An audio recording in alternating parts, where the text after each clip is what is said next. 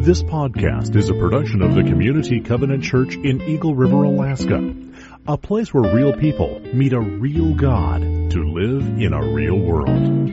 For more information, visit our website at www.communitycovenant.net. 9, 6 through 7. For to us a child is born, to us a son is given, and the government will be on his shoulders. And he will be called Wonderful Counselor, Mighty God, Everlasting Father, Prince of Peace. Of the greatness of his government and peace, there will be no end. He will reign on David's throne and over his kingdom, establishing and upholding it with justice and righteousness from that time on and forever. The zeal of the Lord Almighty will accomplish this. Isaiah 9, 6 through 7. Luke 2, 8 through 14. And there were shepherds living out in the fields nearby, keeping watch over their flocks at night. An angel of the Lord appeared to them, and the glory of the Lord shone around them, and they were terrified. But the angel said to them, Do not be afraid. I bring you good news that will cause great joy for all the people. Today in the town of David a Savior has been born to you. He is Messiah, the Lord. This will be a sign to you. You will find a baby wrapped in cloths and lying in a manger. Suddenly a great company of the heavenly hosts appeared with the angel praising God and saying, Glory to God in the highest heaven, and on earth peace to those on whom his favor rests. Luke 2, 8 through 14. Hey, let's pray together. Let's, let's pray aloud together. Jesus, the light of the world, as we celebrate your birth, may we begin to see the world in the light of the understanding you give us.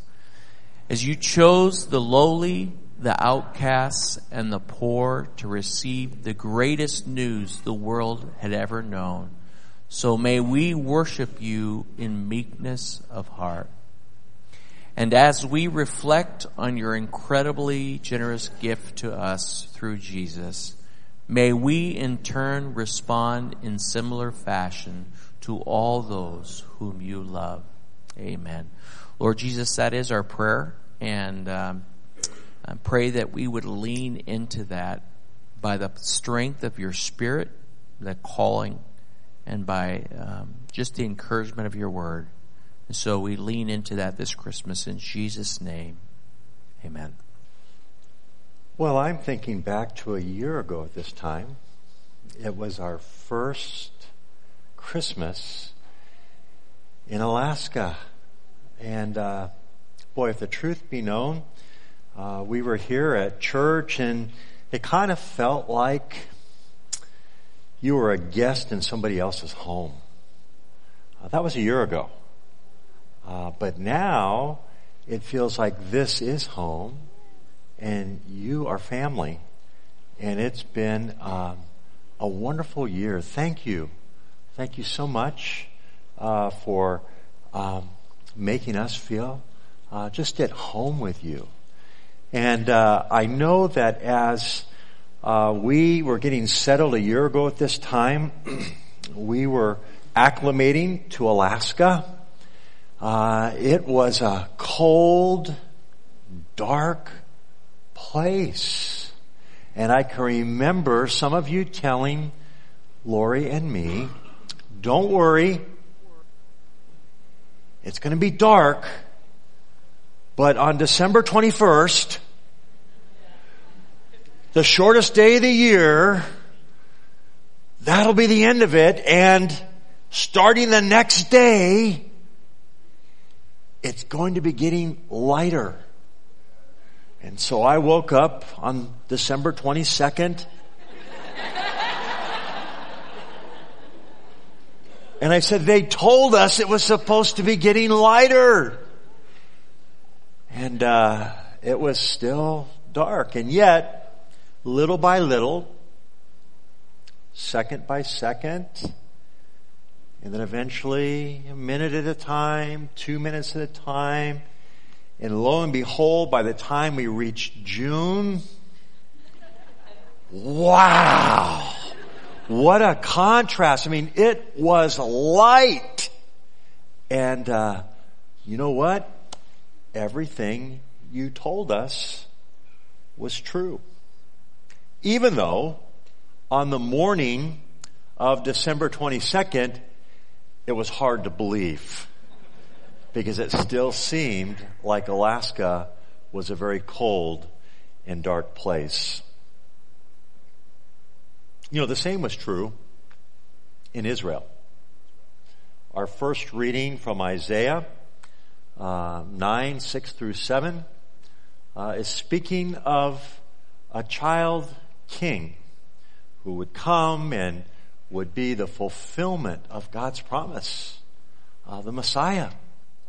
It was, it was spoken during a, a, time of, of darkness, several hundred years before the birth of Jesus, which our second passage in Luke 2, we, we hear the, the angels are breaking the silence of the night and the darkness and they're proclaiming that, that long awaited child, uh, the one that was promised in Isaiah and, and Micah and so on, has been born. The light pierced the darkness and entered the world. But there was this period of time. And you can only imagine during that period of time, um, the people of Israel had experienced a, a multitude of nations that had conquered and been conquered, and they were under constant oppression, and and the religious system had become burdensome and worrisome and people were disenfranchised from the religious institutions of their time and, and there was just a heaviness and a darkness and I, and I can only imagine as they, they went back and they recounted the promises of the prophet in the Old Testament and they're saying, wait a minute. You said that there was going to be light. You said that the, that the darkness was going to end. When is it going to end? And then there's this period of time, about 400 years bef- between the, the last time that people had heard from the Lord through a prophet and then the birth of Jesus at that period of, of silence.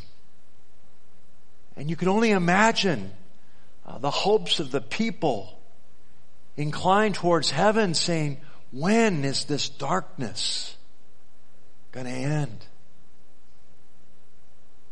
When will the Prince of Peace, the promised one from long ago, when will he come and deliver his people? When will the light of the world come and free us from our bondage? Del Tackett wrote about Apollo 13 and Jesus. And he talks about Apollo 13 blackout versus the 400 years of silence. And this is what he says.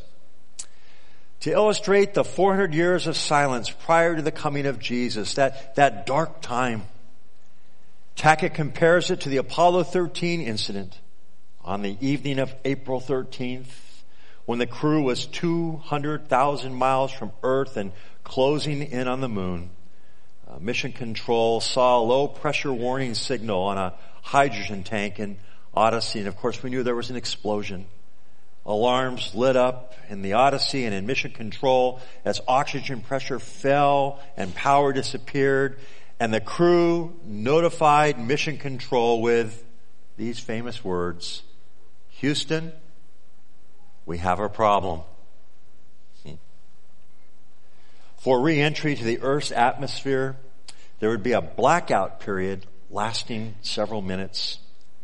During the silence, mission control petitioned Odyssey, Apollo 13, this is Houston. Do you read me? Apollo 13, this is Houston. Do you read me? Then Tackett goes on to comment. The Apollo 13 blackout lasted only a few minutes. Imagine 400 years of silence. Then the silence was broken. At the right time, God brought forth His Son, born of a woman, and fulfilled all the promises and the prophecies. For unto us a child is born, unto us a son is given, and His government shall be upon His shoulders, and His name shall be called Wonderful Counselor, Mighty God, Everlasting Father, Prince of peace. A question for you this morning. Has the realization gripped you that the very life of heaven itself dwells within you here and now? Think about that. Has the realization gripped you that the very life of heaven itself dwells within you here and now? You see that child born in the manger. The one who is the light of the world. Born in the dark of night to bring light and life to those in the bondage of that darkness? That one. The babe born in the manger was born so that he could be born again in your heart and my heart. So that in a very real way, the very life of heaven itself could dwell within you and me here and now. Now that, that, that question begins a quote by theologian George Ladd. Let me, let me finish that quote for you. Consider what Ladd has to say. Has the realization gripped you that the very life of heaven itself dwells within you here and now? The eternal life which belongs to tomorrow is here today. The fellowship we shall know when we see Jesus face to face is already ours in part, but in reality. The transforming life of the Spirit of God has come to indwell us, to transform our character and our personalities this is what eternal life means. This is what it means to be saved. It means to go about every day in the present darkness of this age, living the life of heaven as incrementally we move towards the arrival of the age to come. Wow. That's the good news. That's the, the message of Christmas. And as we think of that, and we think of the gift of the Prince of Peace, we are reminded that He invites us to come to the manger and to leave each of us with a piece of Christmas. In Christ Jesus, we receive a gift of peace. We receive peace from our past. Isn't that good news? Peace from our past. Romans 5, 1 through 2. Therefore, since we have been justified through faith, we have peace with God through our Lord Jesus Christ through whom we have gained access by faith into the grace in which we now stand. And we boast in the hope of the glory of God. Now think about this. We who by sin were estranged from God have now been reconciled through the life of Jesus Christ, through his death on the cross, through his resurrection, through his shed blood you and I can now be at peace with God. Our sin can be forgiven. The penalty that, that we deserve for our sin, Jesus took on the cross for us. That we might be declared what? Not guilty. And given the gift of Christ's own righteousness. That we would have peace from our past. That no matter where we've been, no matter what we've done, no matter how we have fallen short, and all of us have fallen short of God's glory. of His absolute righteous standard, of His holiness. But the good news is that we can stand before Him and hear the words, not guilty. You're forgiven. All of your sins, though they were as scarlet, they've been washed white as snow. That we would have peace from our past. And that we would have peace with God. Eternal peace. And to know that that God pours His Spirit into our lives, the Holy Spirit. 2 Corinthians 5:17. I love this passage. Therefore, it's one of the great therefores in scripture. If anyone is in Christ, the new creation is come, the old is gone, the new is here. That the Spirit of God, His Holy Spirit, is alive and at work in those who by faith have received Christ as their Savior and Lord, who have what? Experienced the birth of Jesus in their heart. And that that work of the Holy Spirit is ongoing. And we are being every day conformed more and more into the image of our Savior, God's Son. And that there is a work of new life going on in each of us. That is such good news that we have freedom, that we have peace with God, that the bondage of, of darkness is broken and the light of life comes to dwell in us. We have peace from our past, peace from our failure. We have a peace of Christmas, a peace that comes from the Prince of Peace. And then we have peace in the present. You know, life is difficult. It's messy. As we celebrate the birth of our Savior, we, we look about our lives and, and we look out into the world and we see it seems as if sometimes there's anything but peace. And yet, the Prince of Peace offers us peace in the present. It's a, it's a peace that we can't understand. It's a, a peace that we can't manufacture on our own. It's a, it's a peace that comes from the Spirit of God. It's a fruit of the Spirit, because the fruit of the Spirit we know is love, joy, what? Peace. It comes from, from the Holy Spirit. It's a supernatural peace in Philippians 4, 6 through 7. The apostle Paul in the, in the midst of, of house arrest, imprisonment, writes what's known as the epistle of joy. Imagine that. Okay? Hardly what one would expect. And he begins by saying, rejoice in the Lord always. You know that. He says, and again I say rejoice.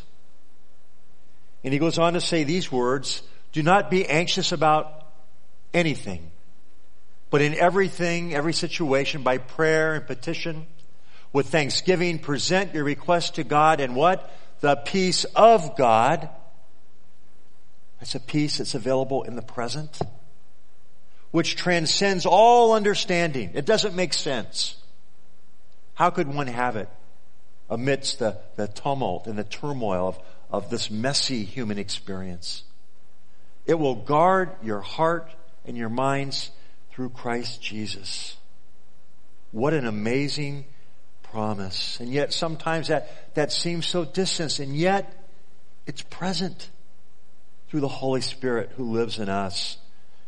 I want to read a story about a Chinese pastor, Pastor Chen, who spent 18 years in a prison work camp in China. Because he came from a background of moderate wealth and opportunity, the guards at the camp worked hard to break his spirit and to indoctrinate him into communism.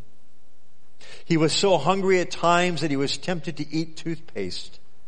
He was separated from his wife and from his young church which he had planted, which was the reason why he was thrown in prison. And while he was in prison, Pastor Chen's wife died.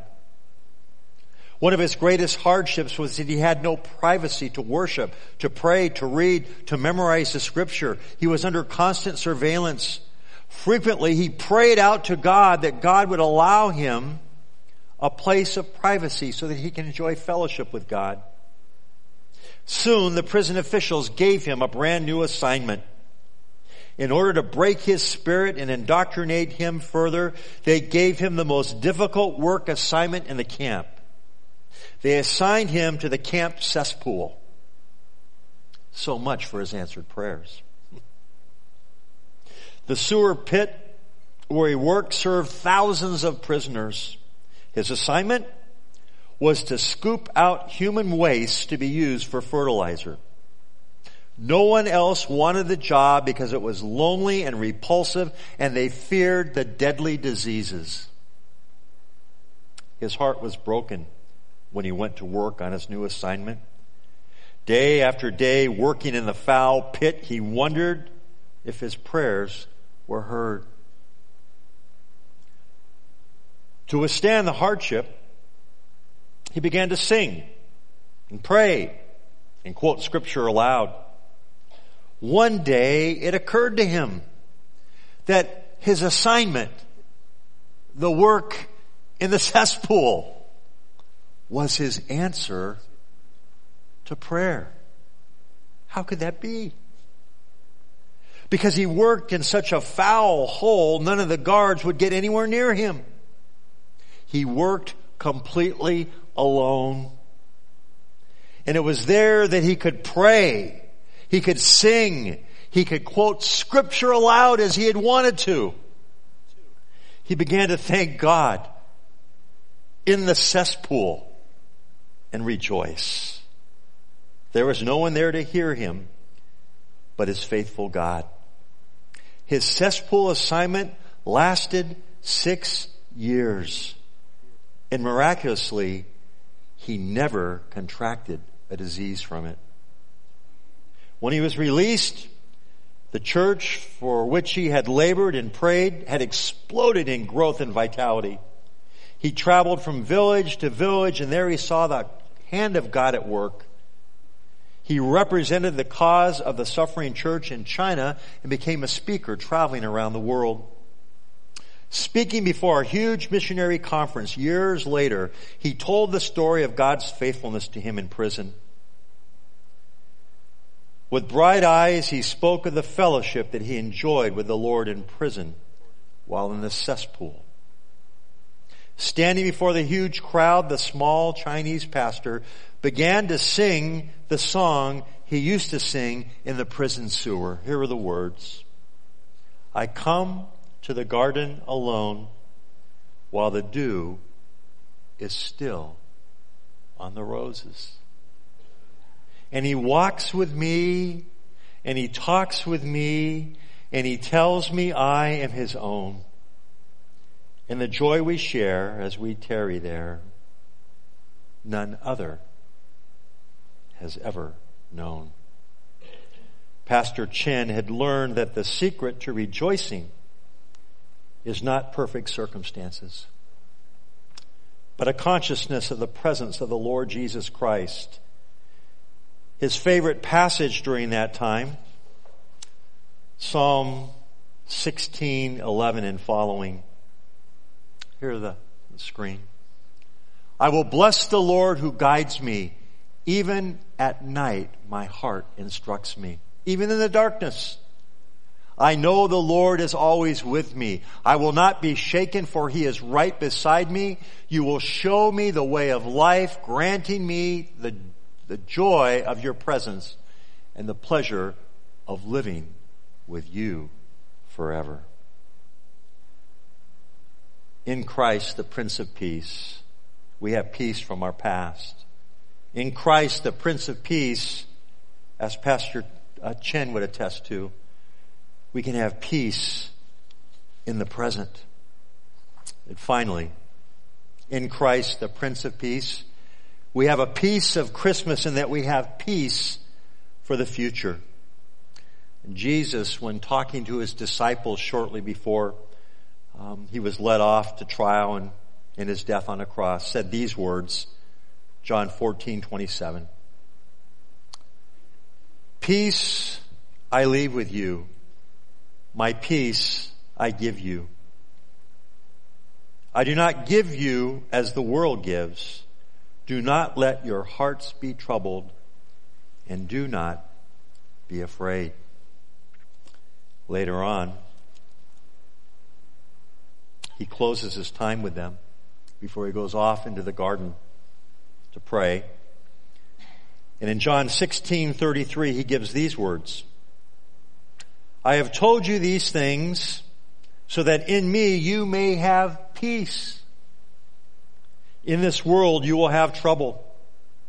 But take heart. Incidentally, when he says, and take heart, it's, it's the same terminology uh, that he uses when he speaks to the disciples on the Sea of Galilee in the midst of the storm. When he says, have courage. Take heart, have courage. I have overcome the world. And so the peace of God that comes not in the midst of perfect circumstance, but the peace of God that's available in difficult circumstance. Jesus says, take courage. I have overcome the world. Now, if Jesus were like a professional athlete, let's say a golfer who said, I just played the most difficult course and I scored under par, you can do it too. You'd say, yeah, right. Right? But when Jesus says, you know what? Don't be afraid. I've overcome the world. He's not saying, I've overcome it. So now you go out, you can do it too. You know what he's saying? Because I've overcome the world, you can have confidence that you will overcome the world through me. I will do that work in you and through you. And your hope and your peace, your confidence can rest in who I am, what I have done for you, and what I promise to do for you in the future. That's such good news that we can have peace from our past, peace in the present, and peace for the future, no matter what the future holds. I love the words of the apostle Paul in Romans chapter 8. And what a reminder of what a great God we have and what a wonderful Savior that we can put our hope and our confidence in. Paul writes, Who shall separate us from the love of Christ? Shall trouble or hardship or persecution or famine or nakedness or danger or sword? No. In all these things we are more than conquerors through him who loved us. For I am convinced. Now, now read this. Appropriate this. Make this your own. Let this be a piece of Christmas in your heart. I am convinced that neither death nor life, neither angels nor demons, neither the present nor the future, nor any powers, nor heights, nor depth, nor anything else in all creation will be able to separate, right, us from the love of God that is in Christ Jesus, our Lord. That's such good news. And you know what the best news is? We don't have to be perfect.